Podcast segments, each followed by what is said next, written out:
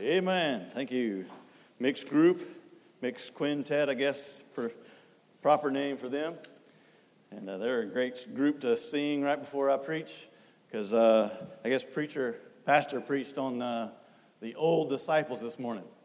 And I am so far from being one of those that, I mean, he was way over my head. I was like, well, one day when I get old, I might remember some of those principles. And so we're going to go the other way tonight and preach something that I'm far from, and that's a teenager.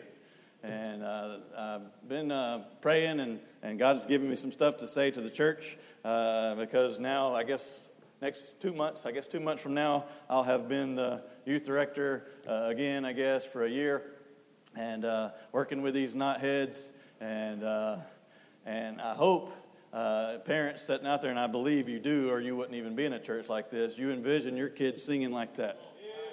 And, I was sitting there all the way down through there, remembering them when they were about this tall. That didn't just happen. That took effort on parents' parts. That took effort on Sunday school teachers' parts. That took effort on pastors' parts. And just in this church, I mean, how many candy bars have you bought? If you hadn't bought a candy bar, that group wouldn't have made it. I mean, goodness, I hope we get rewards in heaven for buying candy bars. Because I thought my days were over when mine graduated, but it still keeps on coming. Amen. Amen. Coupon books and box tops, because I do all the cooking at our house, so I'm cutting them out. Right? I cut out those little box tops and bring them in. So. But it takes effort on everybody's part to make it all go round and round and round. And praise the Lord for those old disciples, because it took them being younger and getting old here for a lot of you to grow up with that kind of example in front of you. And again, so I guess my first bout with the teenagers was 29 years ago.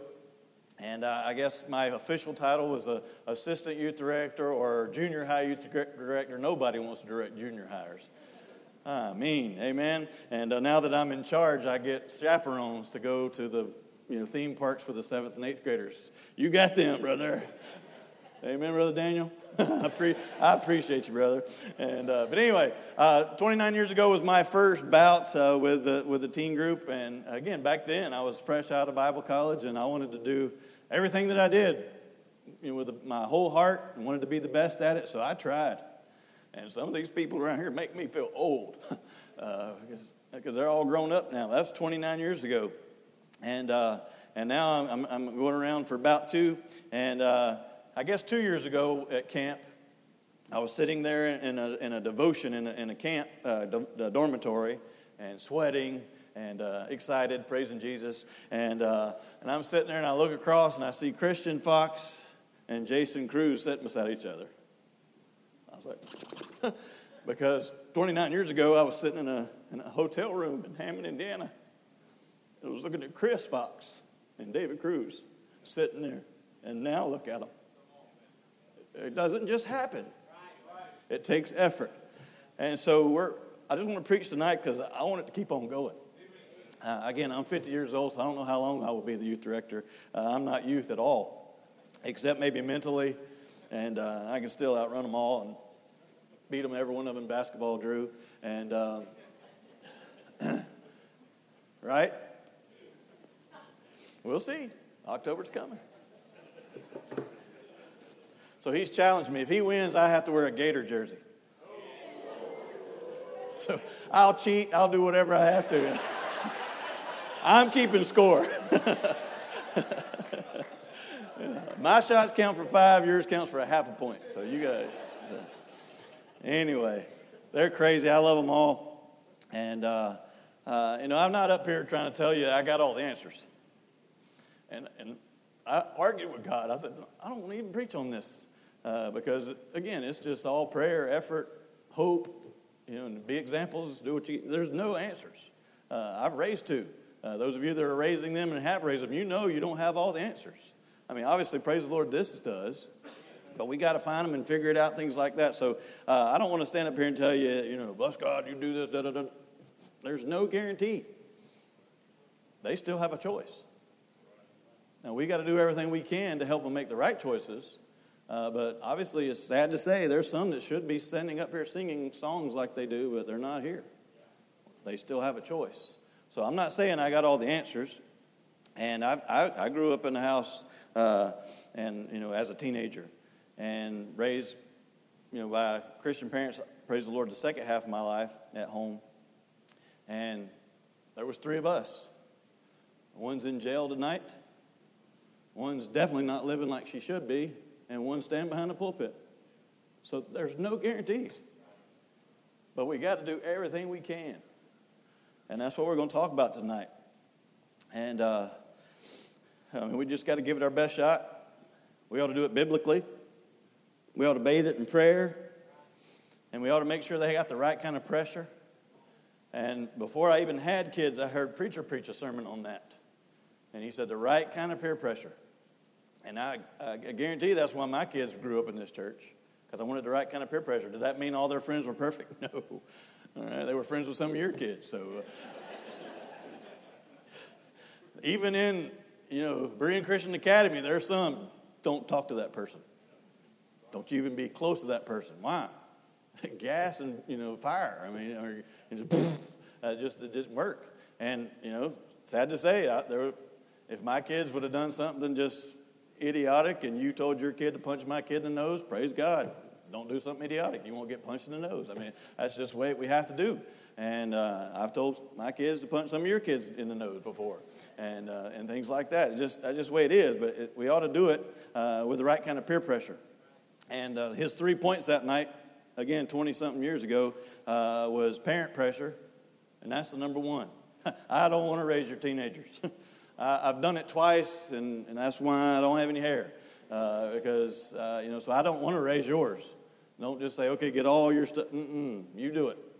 I'll be here to assist, help, apply what you want applied, things like that. Anytime you want to talk to me, you just call me, meet me after church, whatever I can do. I will do it, but I don't want to raise your teenagers. But they need the right kind of parent pressure. And, again, I know it's 2018 and things like that, but they still need it, all right? Spankings, whatever you need to do, they need the right kind of parent pressure. Then they need the right kind of pulpit pressure. And praise the Lord for ever since I've been here, it's been pressurized right here, brother. From preacher now to pastor. Boy, that was awesome this morning. I mean, right on target. And I hope it was a blessing. It was a blessing to me. I was like, if I write it down, I'll probably forget it one day. If I put it in my phone under notes, I'll have 16 new phones before I'm the old disciple, and then I won't be able to find it. So I don't know what to do to remember that, but it was awesome. And then, and obviously the right kind of peer pressure. And again, that's where it's difficult as a youth director, because we do have some bus kids that come to our youth activities. We do have some maybe newer Christians that come to our youth activities, and we got some that's come that, they dot every I, cross every T of fundamentalism, all right? And you got both spectrums, and I got to love them both. And so you gotta make sure that your kid puts the right kind of peer pressure, because I've seen the ones come in that don't have the right kind of parent pressure, and they got the phone, or they got the game, or they got the words, and they got the what to talk about, and it's just whoosh, they become the most popular kid in the whole youth group. I'm like, oh, that's not what we want in here. So we got to help. We got to have the right kind of peer pressure there. And so, and one thing that preacher used to say all the time about teenagers, their potential. They got a lot of it. And they're potentially good and they're potentially bad. And but they still have a choice.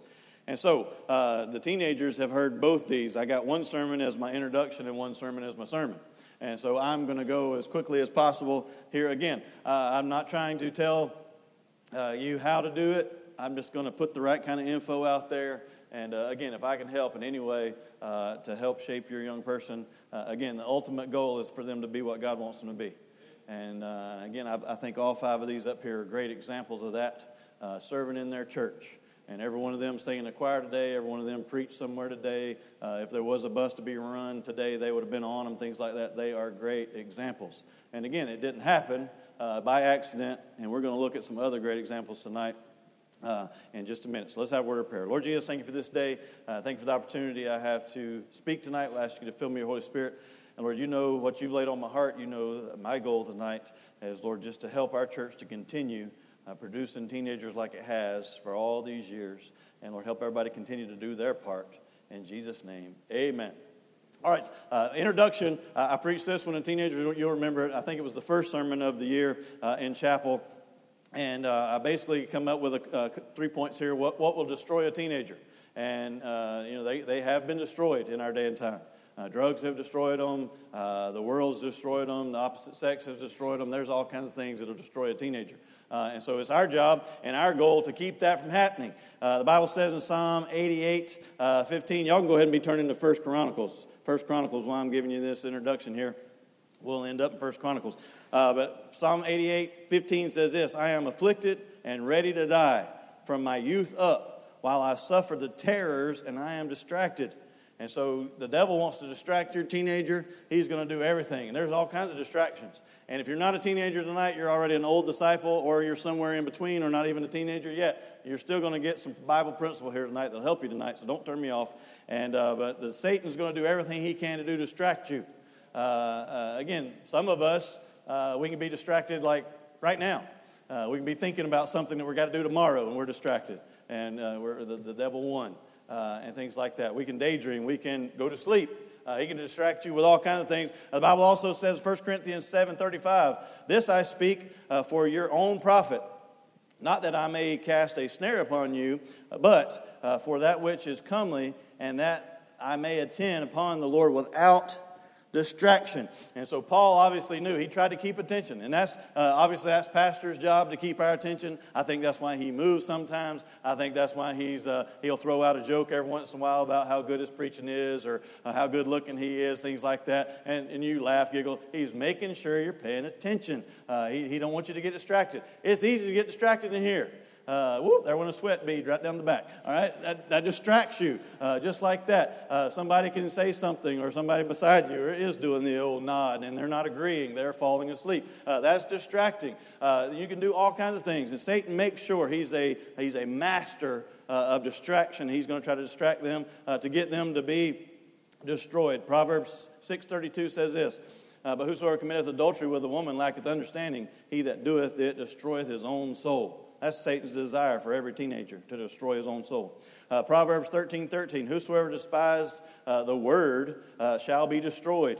That's why teenagers, I've told you, you got to listen to the Bible. You got to listen to your parents. You got to listen to those that are preaching to you. If not, you'll be destroyed. But he that feareth the commandment shall be rewarded. You'll make it, and you'll become what God wants you to become. Proverbs 13:20. He that walketh with wise men shall be wise, but a companion with fools shall be destroyed. Satan wants to destroy you. And I gave them 3 points, and this is my introduction. What will destroy a teenager? Number one, the physical attraction of the opposite sex not held in check. The physical attraction of the opposite sex not held in check. I didn't say it was wrong to have a physical attraction of the opposite sex. I think that's a good thing, especially in 2018. I never knew girls had cooties. K5, brother, I was scoping it out. Walked in there, I hope I get a signed seat by her, all right, because she is the prettiest one in this room. I don't want to sit by that one. I mean, I was checking them out in K5. There was no such thing as a cootie when I was there, and so I wanted to sit by the pretty girls and talk to them, things like that. So that's normal. If your boy doesn't like girls, there's something wrong. If your girl doesn't like boys, there's something wrong. It's normal to have that. God made us that way. He made male and female, and wants us to be there. But if it's not held in check, that's when they can be destroyed. And that's why over the years, I guess we've had different rules, things like that. As a youth director, I remember, obviously, we had the end-of-year banquet. I guess that's about the only time ours are allowed to date and things like that. And, some years 7th and 8th grade could. Some years 7th and 8th grade can't. Just to let you know, when I'm in charge, 7th and 8th grade cannot. All right? Why? Because I want to squish that attraction as long as I can squish it. All right? And if you think it's cute, I'm sorry. All right? It's not cute. I don't want to destroy them just because I think it's cute, so I can get a photo of them. Stand beside each other. Shut up. If you're over there in the nursery, they're going to get married. Hush. Keep it squished. Okay? Just don't try to match make. Don't do that kind of stuff. All right? Just let God take care of it. And so just keep it squished. That's why when my boys were in the youth group, I wasn't the youth director then. Seventh and eighth grade could not, and I was glad because mine would not have anyway. But anyway, so even in ninth grade, I was mean. And I'm not saying you got to do this, and I hope the teenagers don't go, oh, please don't do this. My ninth graders had to meet there. He paid for her ticket. He asked her out, but he had to meet there. He had to ride with mommy and daddy to meet her there. And you can sit by her, and don't you burp, or eat with the right fork, do all that kind of stuff, but you're coming home right after. Because you're just ninth grade. Shut up. We ain't getting it started. We're not getting the juices flowing. We're going to squish them as long as we can. So 10th grade, they were allowed to ask a girl, but guess who had to be their chaperone? Daddy! All right? All right? I'm sitting right up here, pal, and I got a rear view. Mm-hmm. So, I mean, I'm sorry. I wanted to keep them squished. You know why? Because I was one of those knotheads before, and I didn't have the pulpit pressure, and I didn't have the right kind of parent pressure, and I definitely didn't have the right kind of peer pressure, and I wanted to keep them from all the stinking scars that I had to carry. So it's worth squishing it. And they may have been mad at me. I don't know. But tough. I know they both got to stand right here and go, for the first time, pure as they could be. I don't know what you want. But, I mean, it's just worth it. You got to keep it squished. Keep the physical attraction squished as long as you can. Keep it in check. Or it'll be destroyed. I've never been a girl, never had a girl, so sorry about that. I'll pray for you. All right? Let them talk to my wife. She's a girl. Woo. Yeah, she's a girl. A good-looking one at that, too. But just have them talk to her. All right? I'll beat any boy that looks at your daughter, but just any girl stuff, I'll give you her cell phone number. Okay? All right? Never had one. Never. Woo, goodness. It's crazy. That's a different animal. All right? I'll just defer to my wife and defer to Pastor. He's the expert at raising daughters. So. And they'll be like, what? I don't know how to fix that. Turn them off. Stop. What? Here. You want money? I don't know. How do you do it?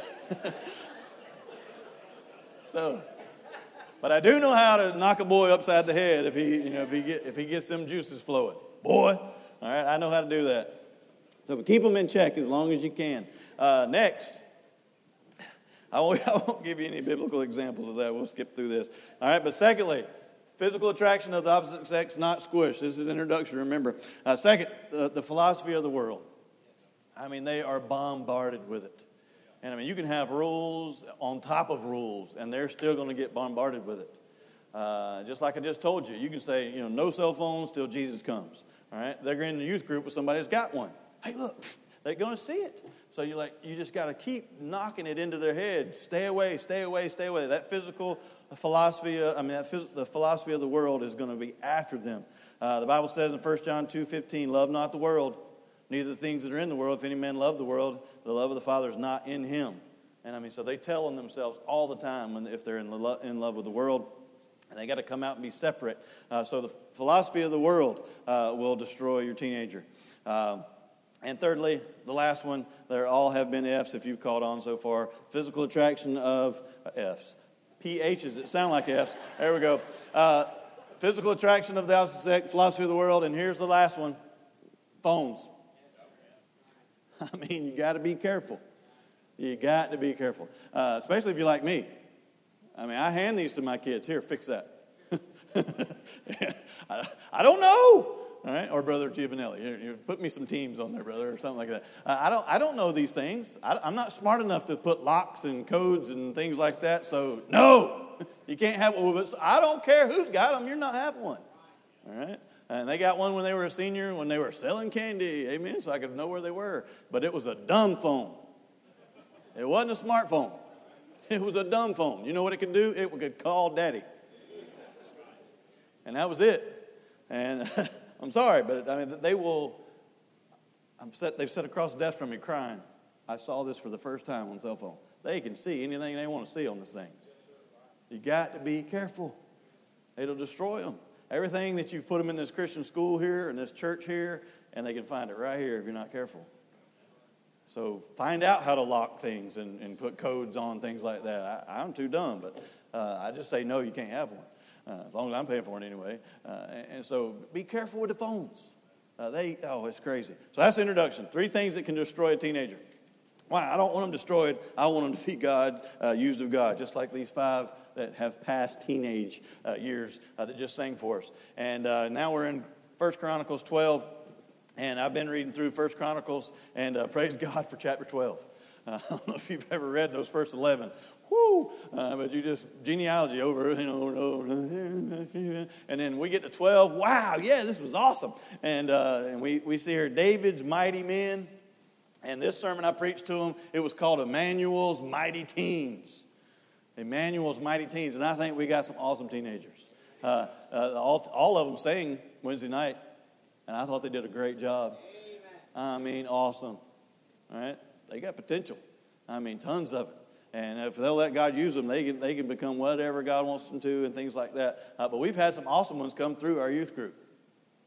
And, I mean, I guess the church, when preacher came in 1980, and I guess there were some layman youth directors and so forth, things like that. There were some good ones that came out of that. Some of you still here, all right? And then, obviously, when I came in 1989, pastor was in 10th grade.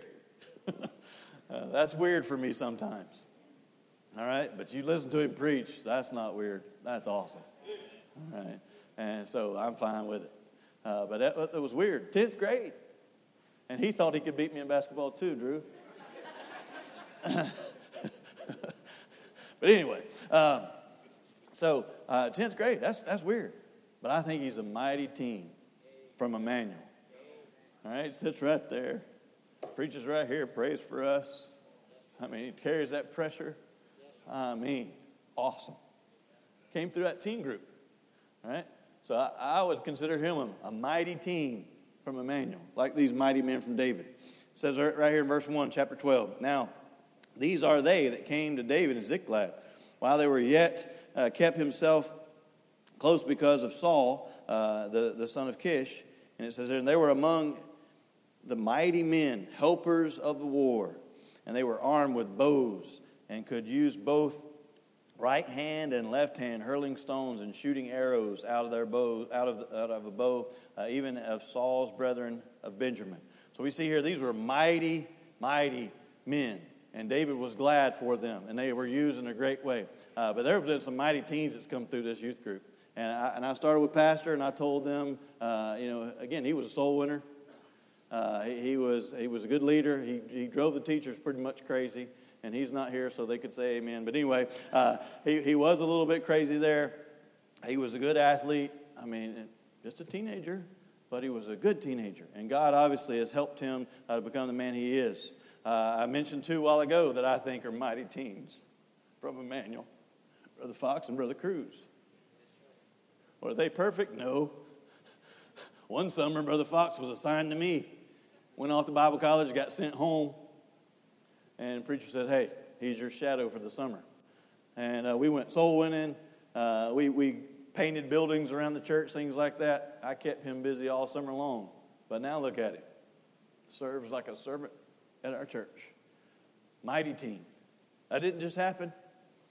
We could keep on going down the list. We got Brother Burns over here.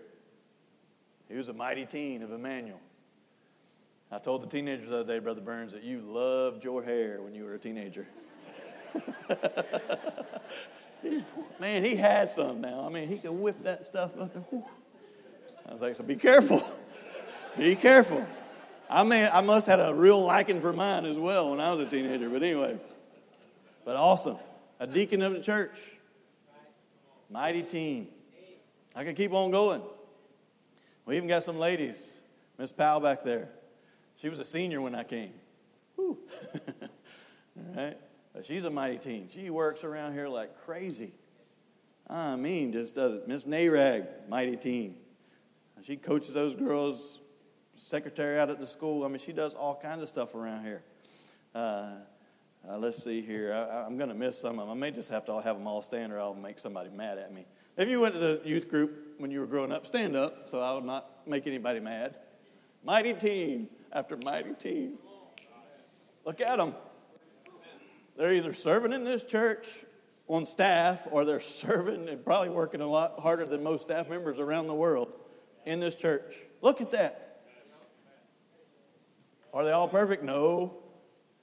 But I'd give my life for every one of them. I love them. I mean, look at that. That is awesome. Y'all can be seated. I was scared I was going to miss somebody. And you know what else? They're everywhere else too. I know a couple that pastored that preached a sermon to a church this morning.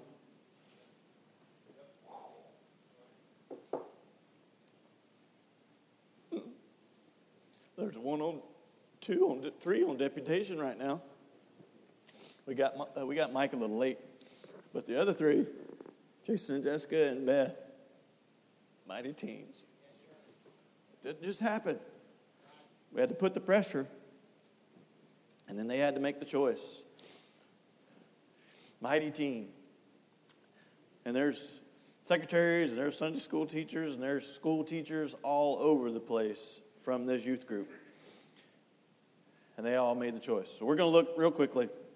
I only got about 10 minutes left at these points here. So number one, let's see what made these guys mighty. What makes a mighty team of Emmanuel? Number one, they were skilled in the weapons of the day.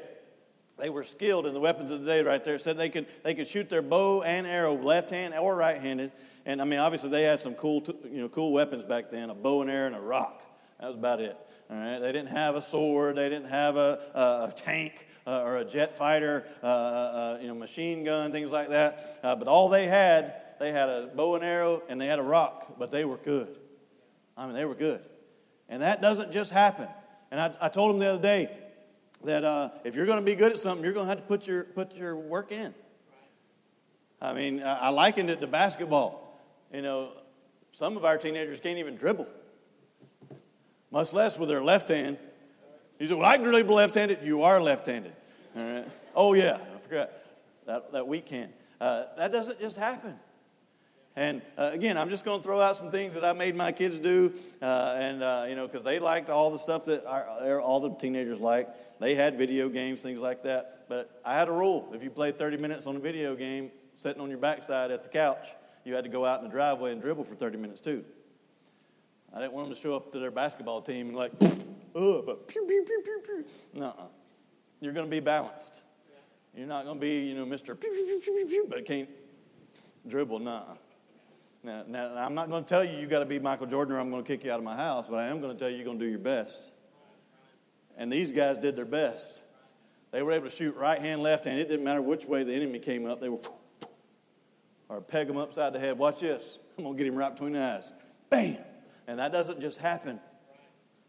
You have to work. You got to put your effort in.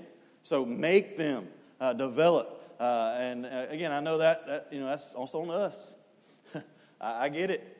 When mine were in school, things like that, I'd come home from school, from teaching and coaching and cleaning and mowing, and I'd get to the house and we'd eat supper and have the family thing, do the devotions, and I'd put them to bed, and I'd go clean offices, at night to have food to eat, things like that. I get it, but you got to do it. I went out there with them. I mean, I love sports anyway, but I went out there and made them do it. So you've got to let them develop. If they're going to be mighty, they're going to have to be developed to something. Again, the computer stuff, that's awesome. I wish I could do more of it. Again, I got into that later in life and so forth, but, be skilled at something and put the effort into it. Next, it says here they were also, down in verse 8, it said they could use, about in the middle of it, it says here they could handle the shield and the buckler with a face like the faces of a lion. And so they were confident. They didn't just go out there and do it once or twice. They did it over and over and over. And you can tell in somebody's face. I've played enough sports. You can look at them in the eyeball. And if they got that deer caught in the headlight look, I'm fixing to show you something, bud. All right? But if they had that confident look, like, bring it, come on. That's what it's talking about. These guys were confident in their ability. They were also confident in the Lord. Don't get too cocky and leave God out of it. He calls you to fall flat on your face. But they had developed to the point that they had the face of a lion. Bring it. Come on. I'm confident enough in this task here that I can shoot you left-handed or right-handed. You choose. I can hit you left-handed or right-handed. You choose. They were good at the skills, or they had skills of the weapons of their day. Next, number two. Let's look over in verse 8 again as well, and the first part of it. It says here that they were separated. They had separated themselves unto David. And so, again, just like we talked about what will destroy them, you've got to teach your teenager to be separated from the world. What I want to look like, it don't matter. Again, if they get mad, they just get mad. They're not going to wear certain things. They're not going to go to certain places. Things like that. They're going to be separated, or we're not going to have in the future the ones like we heard tonight. They've got to be separated from the world. Number three, let's look at verse 8 again as well. It says here they were separated. About middle of the way down, it says here they were fit for the battle. So number three, they were in spiritual shape. They were in spiritual shape. If we're going to have mighty teens, they're going to have to be skilled in the weapons of the day. Obviously, that's with Bible, that's with prayer, that's with Christian living. Next, we have separated from the world. And thirdly, we have they were in spiritual shape for the battle. So these guys were fit. And again, that doesn't just happen. A person that is in shape, they exercise. A person that is strong, they work out. A person that is smart, they study. A person that's in spiritual shape for the battle against Satan, they do their part. They've got to exercise and get in shape. And it takes repetition, it takes consistency, and things like that. Last one in verse 8, right there, the last statement says here, and they were swift as roes upon the mountain. They were swift. They were quick to get to the mountain. And again, that's the way they escaped from the enemy. The enemy couldn't keep up with them. The enemy couldn't keep the climb as fast as they could. There's animals that are like that. Obviously, it talks about a roe here. That's a deer. They are fast, and they can run quickly away from the person that's trying to harm them. And so that's what our teenagers have to do. They have to be swift to get away from the devil. What did Daniel do? He ran, left his coat, swift. He got out of there. The Bible says, give no place to the devil. Get out of there. Run. Be swift to get away from things that might destroy you. And next, let's go to verse 18. I'm going through these quickly because they were spirit-filled in verse 18. It says here, and the Spirit came upon them. Why were these men mighty? Because they were skilled, and they were separated, and they were in shape, and they were swift, but they were also spirit-filled. That's the key, is to ask God to help. You do your part. To be spiritually strong, to be spiritually swift, to be spiritually educated, to be spiritually separated, but then ask God to bless it with His Holy Spirit, and that's why these guys were considered mighty men. And let's look at the next one. It says in verse 18, the second part, it says here, and thine are we, David, on thy side, the son of Jesse. And so they were basically on the man of God's side. And again, that's something that we try to do with our boys when they were real little. We would have them take preacher candy, sugar-free, and we would have them take him stuff that he liked and things like that all the time. Why? We wanted them to get to know him, and then we made them develop a communication with them. We could tell them what to do, but go talk to preacher and see what he says. And then, obviously, when pastor became their pastor, same thing. And this was when in the dating realm and the marriage realm. And he gave them wonderful advice, great advice. Why? I pushed them. Go talk to him, and be on the preacher's side. Again, because we have two sides of the spectrum. We have what we call the Emmanuel Mighty Teens that we heard seeing, and we saw them stand. But sad to say, there's another group, probably that same size, if not larger, that's not here tonight. And if they saw a pastor, they would run. All right? Or they would text something on social media about him. All right? They're not on his side. But we want to make sure these teens are on his side and help them develop a relationship. Again, that's some people. I wasn't prideful about that. I'm their dad. I could. No. I just want them to turn out right. I don't care if you told them something good, and then they listened to it. And they turned out for God. Praise God. I don't care who gets the credit. I just don't want them to mess up. I want them to go forward. So don't get all caught up in that. Get them to build a relationship with their pastor, especially when the older they get. And I'm glad he's coming into chapel, and he speaks in there when he's in town on Thursdays now. We moved it to Thursday so he could do that. And I'm glad he's building a more relationship with them like that. And you push them and make them talk to him, things like that. And these guys were mighty because they were on David's side. And so we see all these so far. And then next, let's look at verse 32 and 33. And some of them, I told them this. Some of them, I don't want to say the word hopeless, but some of them got a long way to go in this area. It said in verse 32, and the children of Issachar, it says, which were men that had an understanding of the times. In other words, they had some common sense. All right, and that's where I was going with that. So, of course, you see all these S's. Help your child to be skilled in the Bible. Help them have devotions with them. Again, we tried to do when they were little, we had the little Bible story books, and we did that every night of their life. And then when they got older, we got a little bit, more in depth with it. And when they got teenagers, we just drilled the book of Proverbs into them, things like that. And then as they got older than that, when they started having to do devotions, we would make them do them by themselves, things like that, and develop. You got to get them skilled. And praise the Lord, I love it every Wednesday when we go out. You got a senior high guy with a little junior high guy. You know, he's toting the flyers. I love it. Letting that older guy teach that younger guy how to talk at a door. And how to run from a dog, and things like that. And I love it, and that's what it's all about. Teach them to be skilled, and so forth. But then we got to get them to have some common sense too. It says here, the children of Issachar, they were men that had understanding of the times, to know what Israel ought to do. The heads of them were 200, and all the brethren were in their commandment. And then down in verse 33, it says here, which could keep rank. And they were not of a double heart. You gotta help them to keep rank, and this is the biggest one that we have. You know, the seventh graders, they just whine to moms and dads. Nobody likes me. Everybody's mean. They call me this. What I told my boys when they were seventh, eighth grade. Look, just shut up. Seen and not heard. That's how you live. Okay. If you want to make it through seventh grade, seen and not heard. And they made it. They did. And so, again, you got to be able to keep rank. And we do. We have rank. And everybody will get a turn. Like, the other day at my house, we were watching the Bulldogs, and I had told them that they all had to wear Bulldog stuff, during the week. And I was like, well, okay, you can come. You don't have to have Bulldog stuff on, but if you want to have a Bulldog jersey on, you can have a Bulldog T-shirt, jeans, comfortable, tennis shoes, casual, just chill out. But if you're not going to wear Bulldogs, you got to wear a collared shirt, tucked in, suit pants, dress shoes, and things like that. That's what I told them. And so, but anyway, they came, and about halftime, it was just a blowout.